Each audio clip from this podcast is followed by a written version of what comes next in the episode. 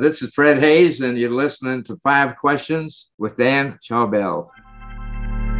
You're listening to the Five Questions podcast, and I'm your host, Dan Schawbel. In fewer than 10 minutes, my goal is to extract the best advice from the world's smartest and most interesting people by asking them just five questions.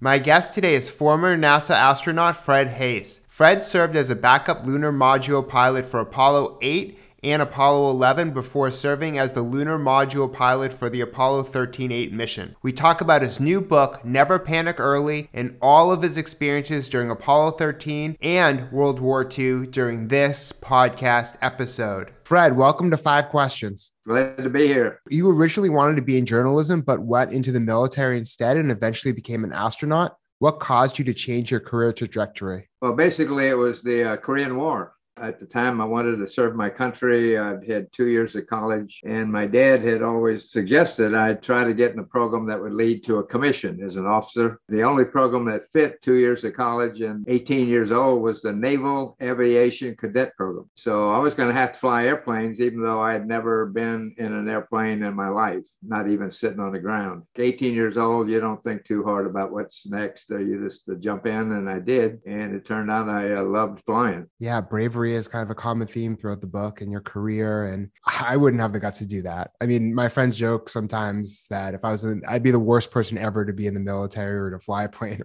you know, clearly, I mean, when you're younger, especially, I, I think even people who start skiing or start some sort of sport or something when they're younger, there's there's less fear. And then as you get older, you think about everything. Oh yeah, I'm, I'm kind of that way now, worrying about children, or grandchildren. How did you recover after your crash during World War II, and what did that experience do to change you? Well, I was fortunate uh, actually to be in Houston uh, because the uh, University of Texas has a fine hospital down in Galveston, and they're partnered with the uh, Shrine Hospital next door, Burn Institute, and they have a partnership where the Shrine doctors not not just uh, care for the children that come in that are burned, some very severely worse than I was, but they also partner with the UT uh, Hospital, University of Texas Hospital, for the bidding residents. In a way, they serve that the hospital for burn patients in that in that regard. And uh, I had Dr. Larson, who was the chief doctor at the Shrine Institute, that uh, did the work on me. After I got past what they considered a critical stage, I counseled with the doctors. Uh,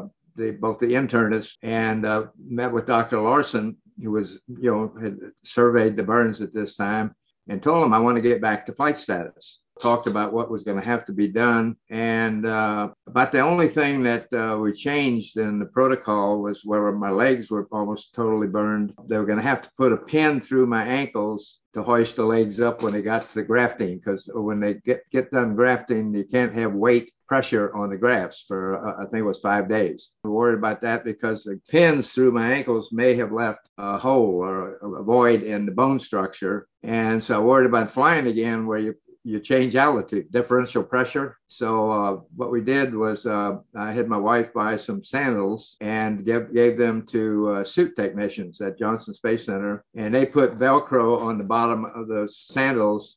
And they built a board that went at the end of the bed with matching Velcro. So that way I could clamp my legs into there for five days and avoided uh, having my legs uh, lying on the bed to uh, alter the grafts that had been done when that when that happened later. It sounds like a horrific experience, and you also had a tough experience as an astronaut.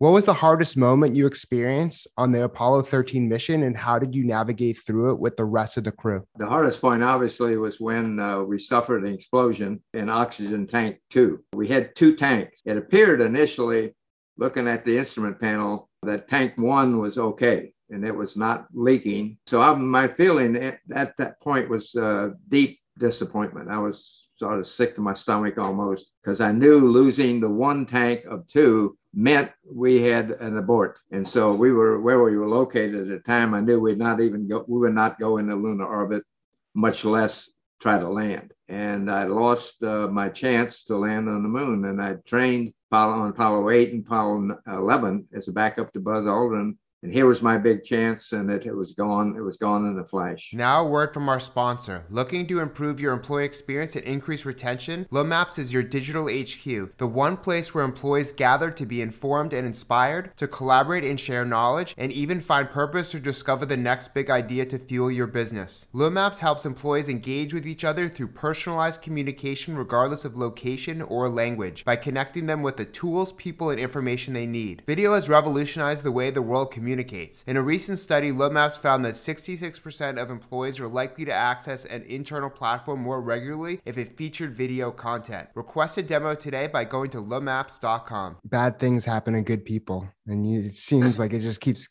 creeping up for you. And when you deal with these very difficult, dangerous situations, what's the first thing you do when encountering them? The first thing you do, obviously, in an airplane or a spacecraft, is you analyze the situation. Uh, in, our, in our case, we had a instrument panel that had an array of uh, warning lights, and you could uh, survey that. You had all those instruments to survey that gave you pressure, temperature, quantity, etc. And you try to analyze the systemic uh, part of the problem and uh, what the key key part was. And you actually, we actually had malfunction procedures. If it was just one failure, that would lead you through a uh, logic tree, a yes, no, that would lead you to a quote a solution there was a lot more ad libbing in the case of Apollo 13 because of the shutdown of the mothership, which had never been planned. Mission controllers had that saw the ad lib that. And what's your best piece of career advice? I tell people, and particularly young people, to try to think of the talent they've been born and blessed with, and then try to marry that with a career with that that would best use that talent. For instance, if they're not good at math or don't enjoy math or physics or chemistry or whatever, don't think of becoming an engineer. If you're good at drawing or you're good with music, uh, then you need to use that skill and try to apply the skills you've